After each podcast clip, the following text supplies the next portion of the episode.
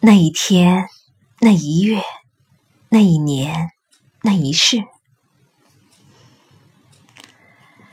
那一天，我闭目在经殿的香雾中，蓦然听见你诵经的真言。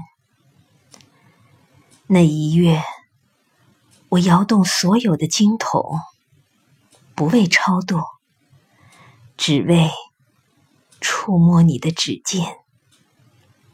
那一年，磕长头匍匐在山路，不为觐见，只为贴着你的温暖。那一世，转山转水转佛塔，不为修来世，只为途中与你相见。